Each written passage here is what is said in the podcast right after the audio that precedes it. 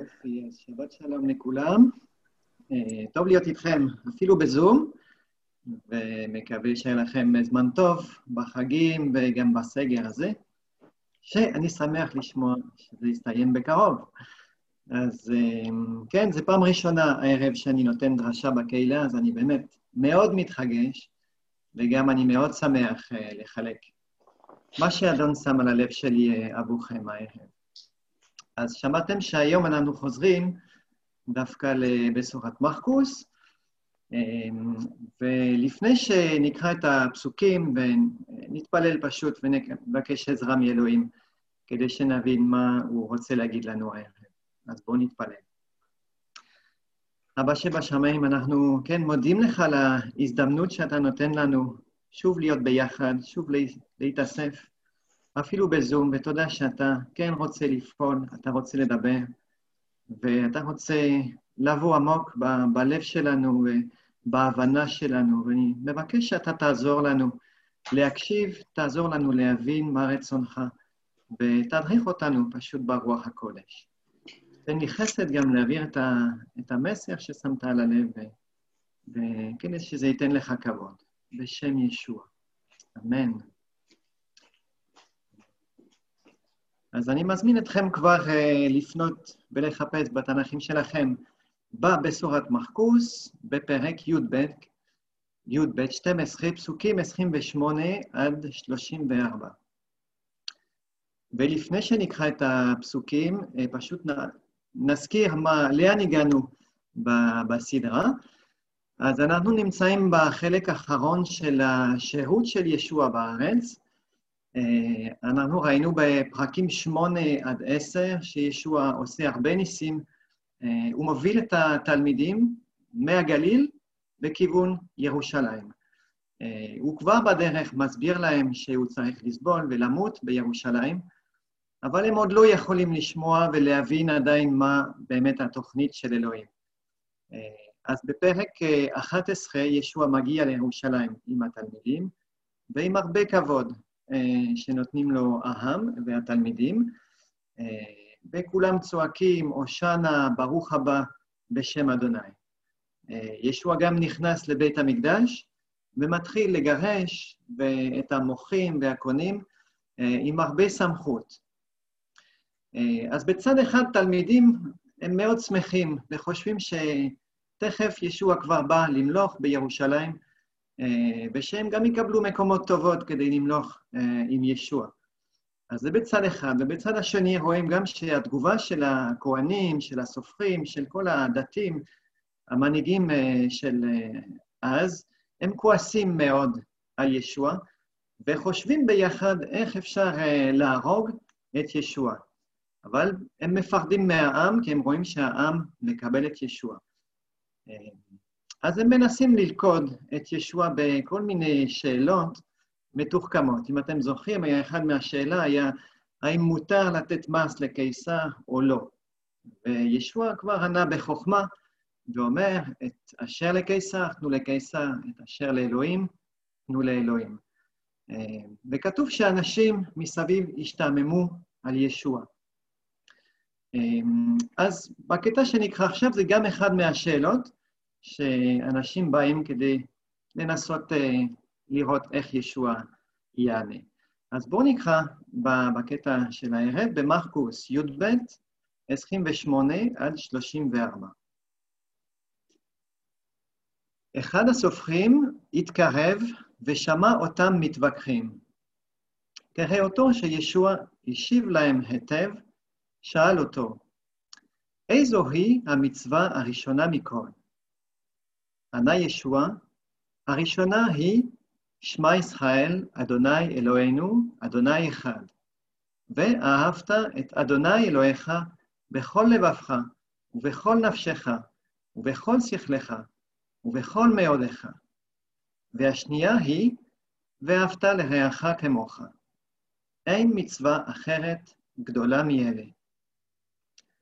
אמר אליו הסופר, יפה, רבי, אמת אמרת שאחד הוא, ואין עוד מלבדו, ולאהוב אותו בכל לבבך ובכל בינתך ובכל מאודיך, ולאהוב לרעך כמוך, הרי זה גדול מכל עולה בזבח. ראה ישוע כי השיב בחוכמה, ואמר לו, אינך רחוק ממלכות האלוהים. ואיש לא העז עוד לשאול אותו שום דבר. אז בואו נתחיל קצת להיכנס יותר לעומק בקטע, נחזור לפסוק 28.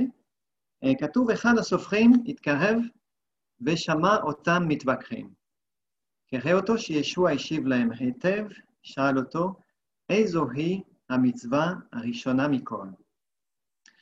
אז הסופרים אה, היו כותבים, מעתיקים את דבר אלוהים, אה, על לא רק להעתיק, הם היו גם מלמדים את העם, והיו מכירים טוב מאוד את הכתובים. אז אה, מי היה הסופר הזה?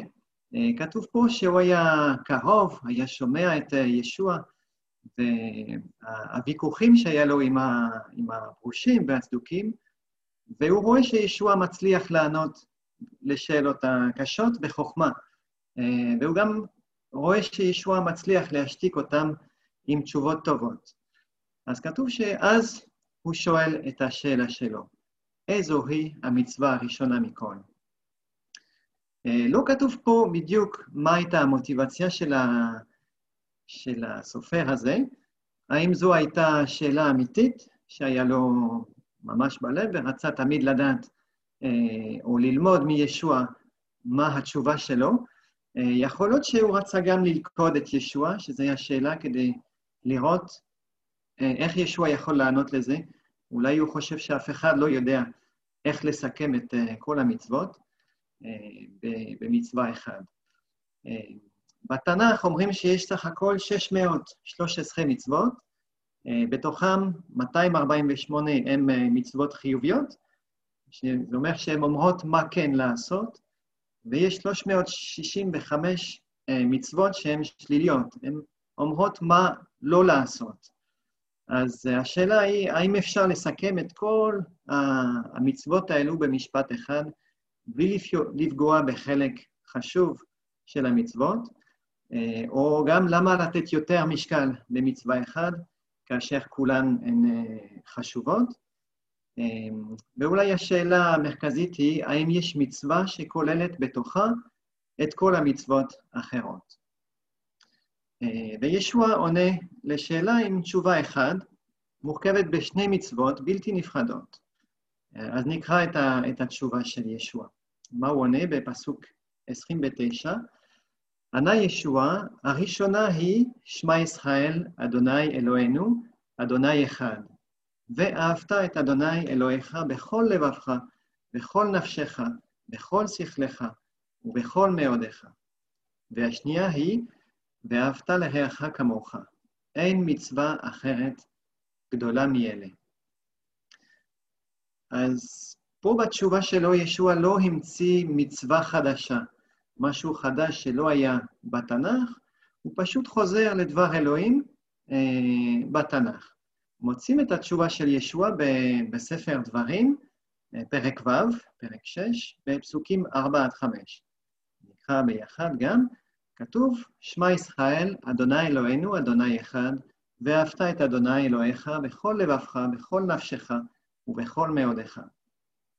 אז ישוע חוזר פה להתגלות הראשונה של אלוהים, שאלוהים נותן לעם ישראל במדבר. מה אלוהים אומר להם? אני אחד. אין אלילים שונים כמו בדתות, בדתות או באמונות אחרות בתקופה הזו. אלוהי ישראל הוא אלוהים, והוא אחד ואין אחר. זו אמת אה, מרכזית ביהדות. ועד היום היהודים אומרים את אה, שמע ישראל פעמיים ביום בתפילות שלהם בבוקר ובערב, מדור לדור. אז אה, פה ישוע נותן תשובה מאוד מקובלת ומסורתית. הוא לא בא פה להמציא דת חדשה או, או אחרת מהיהדות.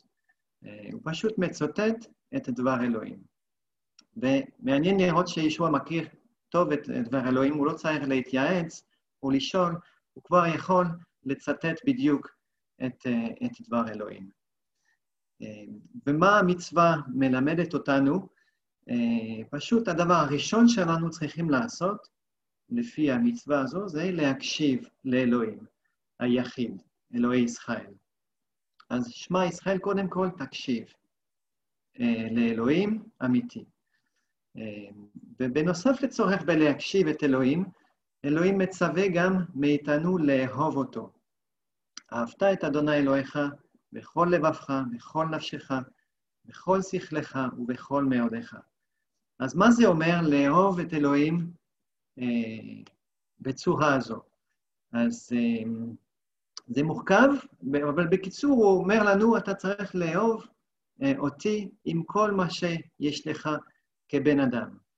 אז הוא מתחיל עם, ה, עם הלב, אז הכנתי לכם, אני מקווה שאתם תראו פה במצלמה, לב, אה, שהוא החלק הכי עמוק אולי בתוכנו, שאף אחד לא, לא יכול לראות, חוץ מאלוהים, אה, מקום גם של הרגשות שלנו, אה, שמרגישים אהבה, שנאה, שמחה, עצב, זה נמצא קודם כל פה, ממש עמוק בתוכנו, ורק אנחנו יכולים באמת לדעת מה קורה בפנים. אחרים אפשר שהם לא הראו, אבל אנחנו יודעים מה יש בפנים. ואלוהים דורש מאיתנו לאהוב אותו אה, קודם כל מהלב, מהמקום הזה העמוק, אה, שזה לא משהו חיצוני, אבל משהו מאוד עמוק אה, שבא מאיתנו. החלק השני זה לאהוב אותו עם הנפש שלנו, בכל נפשך. אז פה הדפסתי לכם גם תמונה, זה משהו שגם לא יכולים לראות, מה, מה הנפש, אבל הוא החלק הרוחני שגם אה, לא רואים ונשאר לנצח אפילו אחרי המוות של הגוף. זה החלק מאיתנו ש, שתמיד אה, עולה ונשאר אה, עם אלוהים. אז אנחנו גם צריכים לאהוב את אלוהים עם הנפש, עם החלק הרוחני שלנו, והרוח של אלוהים והרוח שלנו צריכים להיות גם מחוברים ולאהוב אותו. ומגיעים לחלק הבא, שזה בכל שכלך. אז הנה שכל, הנה מוח של בן אדם. אה, זה החלק של החשיבה, אה, איבר מאוד מורכב שעד היום הרופאים והמחקרים גם לא, לא יודעים בדיוק איך זה עובד. אה, מחשב מאוד טוב שיש לנו, וזה המקום שאנחנו לומדים, שאנחנו מקבלים ומוסיפים מידע, אה, לימודים, כל מיני דברים שמכניסים בראש, גם זיכרון של החיים שלנו, ולוקחים, אה, משתמשים במוח כדי גם אה, לקבל החלטות. אז אלוהים רוצה שגם עם המוח שלנו, גם עם השכל, אנחנו נוכל לאהוב אותו ולדעת אותו. והחלק האחרון זה בכל מאודיך, אז מאודיך זה קשור לכוח הפיזי שלנו, הגופני, אז גם עם כל הכוח והגוף שלנו, אלוהים דורש שאנחנו נוכל לאהוב אותו, להשתמש בכוח ובגוף שלנו גם כדי לאהוב אותו. וזה לא רק הכוח, זה גם כל היכולות, כל הכישרונות שיש לנו, שאפשר לפתח גם אה, במשך החיים. אז אלוהים רוצה גם שנשתמש בכל המתנות האלו כדי לאהוב אותו. אמ, אז ההפך מלאהוב בכל, אה, זה לאהוב עם חלק מ. נותנים רק חלק מהלב, או רק חלק מהשכל, אה, או מהכוח שלנו לאלוהים, ומשתמשים במה שנשאר כדי לאהוב אולי דברים אחרים, או אלילים אחרים, שלא, שאלוהים לא אוהב ולא רוצה בחיים שלנו. זה לא אומר שאתה לא אוהב את אלוהים, אבל אתה אוהב אותו חלקי. אה, ואתה אוהב גם דברים אחרים שהם בניגוד לאהבת אלוהים.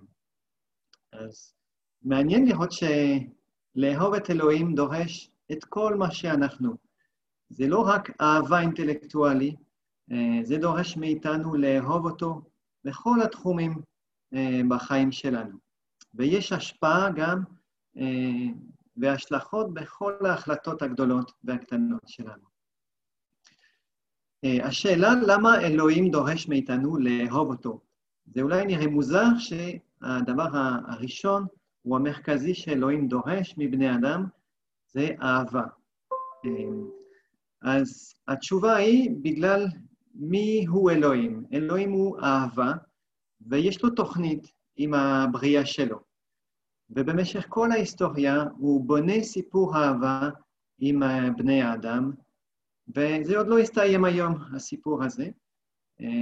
והקשר שאלוהים מחפש, קודם כל, עם בני אדם, זה קשר מבוסס על אהבה.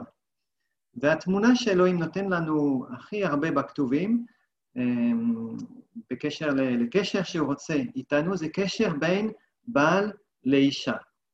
הוא לא רוצה רק עבדים או עובדים כמנהל חברה, הוא לא רק מחפש אנשים שיעבדו בשבילו, אבל הוא מחפש אנשים מוכנים לאהוב אותו ולהיכנס אה, איתו בברית, אה, ברית של אהבה. אז הוא מחליט לגלות את האמת הזו דרך אה, עם ישראל קודם כל.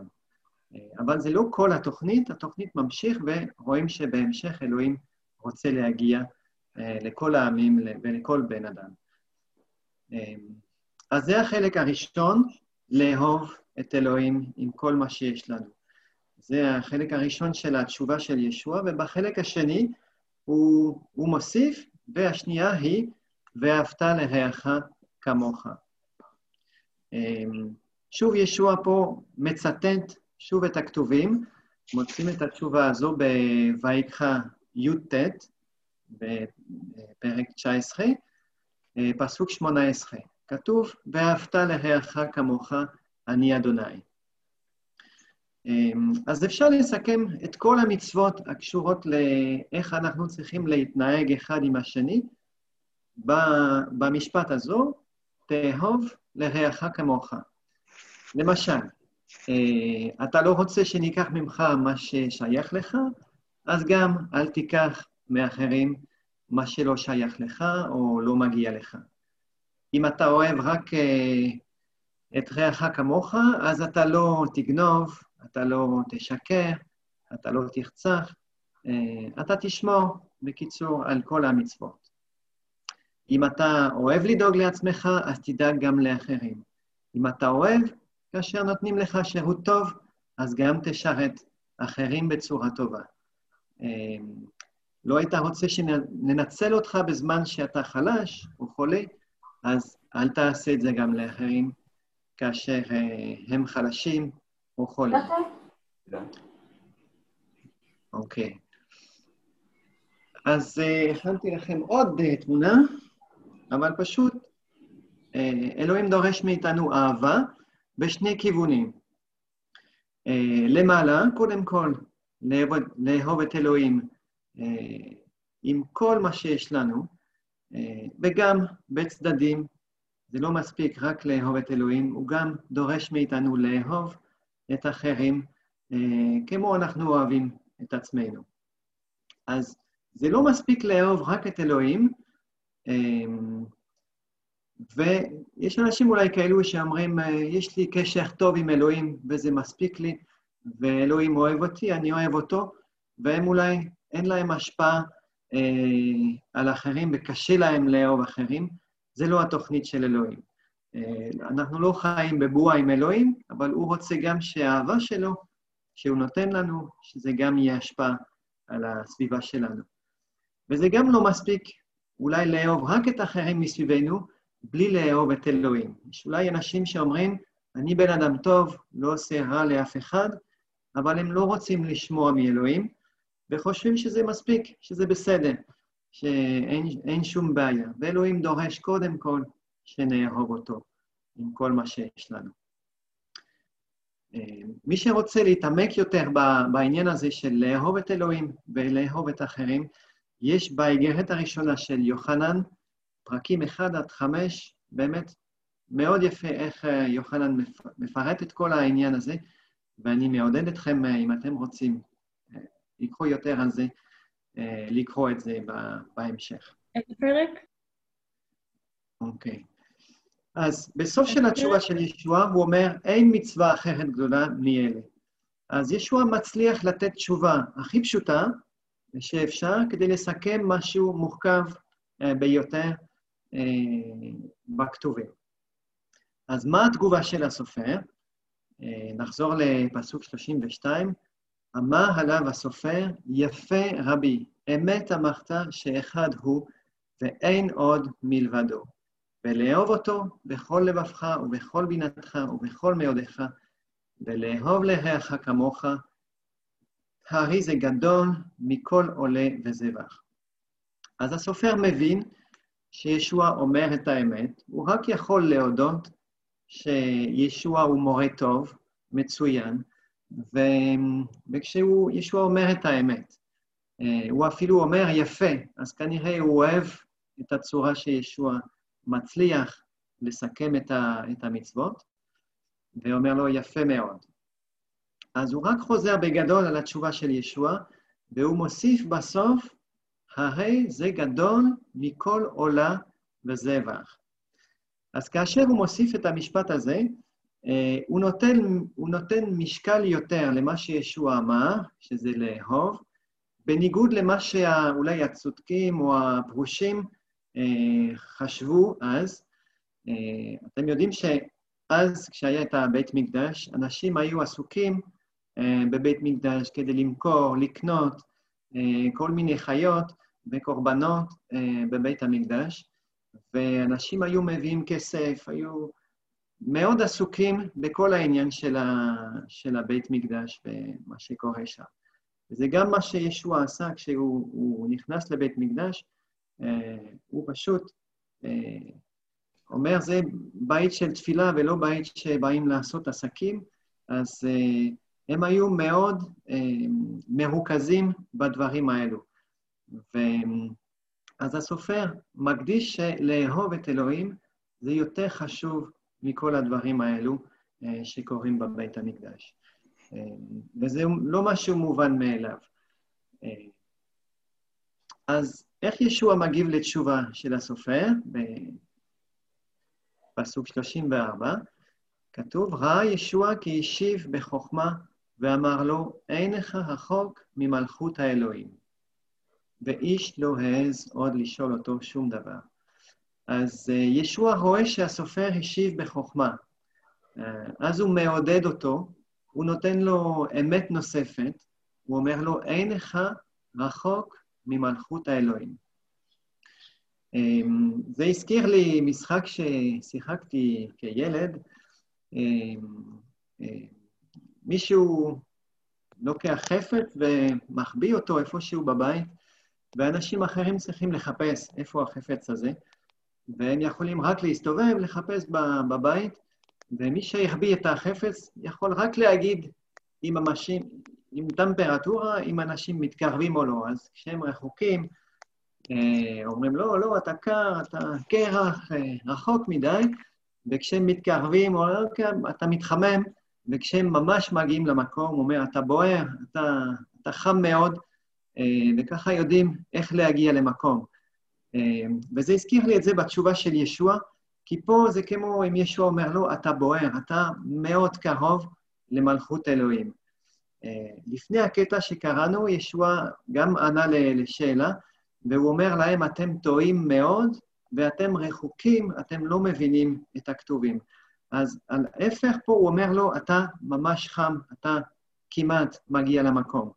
אמ, אתה קרוב ממה שאתה חיפשת אולי את כל החיים שלך, להיכנס למלכות האלוהים. אה, תמשיך בכיוון הזה, הוא אומר לו, ואתה תגלה תכף את, ה, את האוצר, ואת מה שכולם גם מחפשים ורוצים, שזה להיות במלכות האלוהים. אז בצד אחד הוא מעודד אותו, ובצד השני הוא גם אה, אומר לו, אתה עוד לא הגעת למלכות האלוהים, אה, מה שאתה יודע, כל הידע שלך כסופר, אה, זה עוד לא מספיק, עדיין לא הגעת למלכות האלוהים, וחסר לך עוד משהו שאתה צריך עוד לחפש. אז עם תשובה כזאת, ישוע מראה לכולם שהוא יודע יותר טוב מכולם. הוא מייסד פה גם לחלוטין את העליונות שלו על כל המומחים או המקצוענים של הכתובים, אה, את העליונות שלו על, ה, על הכוהנים, על הצדוקים, על הפרושים, שנמצאים פה בירושלים. והוא משתיק גם אותם, שוב, עם תשובה חכמה וטובה, שאין להם יותר על מה להתווכח או על מה להגיד. אז הוא רואה גם שהוא מראה לכולם שהוא מכיר את דבר אלוהים יותר לעומק גם מכולם. אז הוא כל כך יותר טוב, אמ, שכתוב שאף אחד לא העז שוב לשאול אותו שום דבר. כי כל פעם שחשבו שהנה, מצאנו שאלה קשה שלא ילך הפעם, אה, או מלכודת, אה, ישוע מצליח לענות בחוכמה ולהפוך את הסיטואציה כדי לצאת חזק יותר.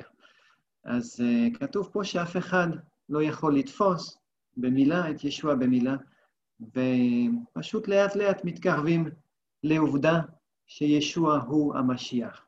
Uh, הוא לא רק מורה טוב, הוא לא רק נביא שעושה ניסים, אבל הוא באמת המשיח בן אלוהים. וזה מה שאנחנו נראה בהמשך של הסדרה, בדיוק אחרי הקטע. אמ, אז כמה נקודות שחשבתי, כי זה יפה, כל האמת הזו, אבל מה, איך אפשר לקחת את זה בחיים שלנו? ורציתי לספר לכם uh, עדויות של החיים שלי, אבל אין לנו כל כך זמן, אבל באמת כמה פעמים אני uh, ביקשתי מישוע שהוא יעזור לי לאהוב אותו uh, בתחומים שונים בחיים שלו, שלי. Um, אבל איך אפשר לקחת את זה אה, בחיים שלנו? אה, אז כמה מחשבות לתפילה אה, עם ישוע. אולי אתה מרגיש כמו הסופר הערב, ואתה שומע את ישוע, או הסיפור של ישוע שעונה שאלות, ויש לך גם שאלה שמטרידה אותך לזמן רב, אז תמיד אפשר לבוא לישוע, להתקרב כמו הסופר הזה, ולבוא ולשאול לישוע. אה, הוא יענה לך תמיד, אה, כאשר אתה בא אליו, אה, הוא חי, הוא שומע את התפילות שלנו, והוא ייתן לך תשובה. אפילו אם אתה טועה, אפילו אם אתה לא חושב נכון, הוא ייתן לך באהבה את האמת, וייתן לך גם דרך איך להמשיך. אז אם אתה מרגיש ככה הערב, אני מעודד אותך פשוט להתחיל להתפלל ולשאול לישוע את מה שיש לך אה, בלב, והוא יענה לך. ואולי אתה שומע את כל המסר הזה, ועל המצוות ואיך לאהוב את אלוהים או אחרים, ואתה מרגיש רחוק מזה. אה, אולי אתה רואה את אלוהים יותר כמו מנהל או שופט גדול, ואתה חי יותר בפחד אה, על מה שהוא יגיד לך, הוא עליך כאשר אתה תהיה מולו פנים אל פנים. אז אולי אתה עושה כל מיני דברים כדי לנסות לשכנע אותו שאתה איש טוב, שאתה ראוי לאהבה שלו. אז יש לי חדשות טובות בשבילך, אם אתה מרגיש ככה, שישוע כבר אוהב אותך מההתחלה. הוא כבר שילם בעצמו את המחיר של החטאים שלך. אתה לא צריך לפחד ממנו, אה, אלוהים לא צריך גם את כל המעשים הטובים שלך, אה, או את הקרבות שלך כדי לשכנע אותו לאהוב אותך, אה, הוא כבר אוהב אותך. מה שהוא רוצה, קודם כל, זה הלב שלך, ושאתה תצליח לאהוב אותו בחז... בחזרה. אז אם אתה מרגיש ככה הערב, אני מעודד אותך לבקש מישוע לגלות לך כמה הוא אוהב אותך, ואיך הוא כבר סלח את כל החטאים שלך. שאתה תוכל לא להיות בפחד, אבל באמת להיות ב, ב, ב, באהבה אה, עבורו, אה, ולעבור מהפחד לאהבה. ואולי הערב אתה כבר אוהב את ישוע, אתה כבר הולך איתו לזמן רב, אה, הרבה שנים, אבל אולי היום ישוע רוצה לאתגר אותך, לאהוב אותו בכל מה שיש לך. אולי יש תחום אחד בחיים שלך שאתה יודע שעוד לא נתת עד הסוף אה, את החופש לישוע להיכנס ולשנות, או, או פשוט להדריך אותך.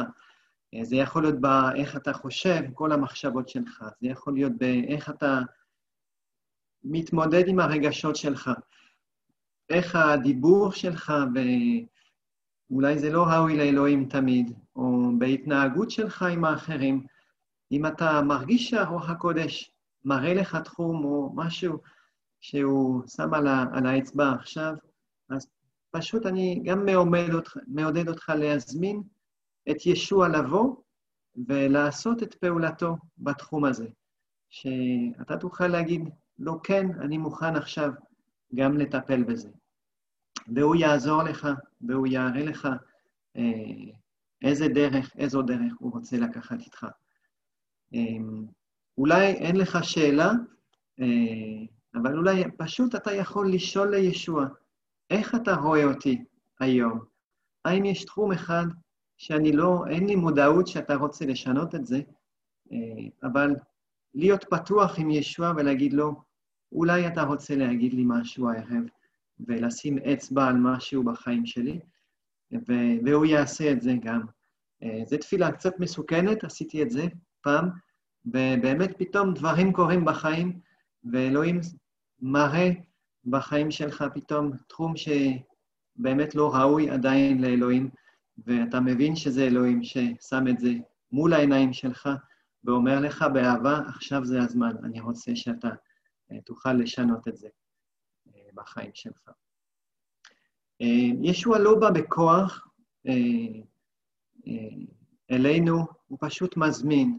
הוא, הוא אוהב אותנו והוא מבקש חזרה אהבה, אז הוא לא יכול לבוא בכוח, ומה שמונע מ- מישוע לפעמים לפעול בחיים שלנו, זה פשוט אנחנו, שלא מוכנים לתת לו אישור, לתת לו לפתוח את הלב או, או לפתוח בו כדי שהוא ייכנס באמת עמוק בחיים שלנו.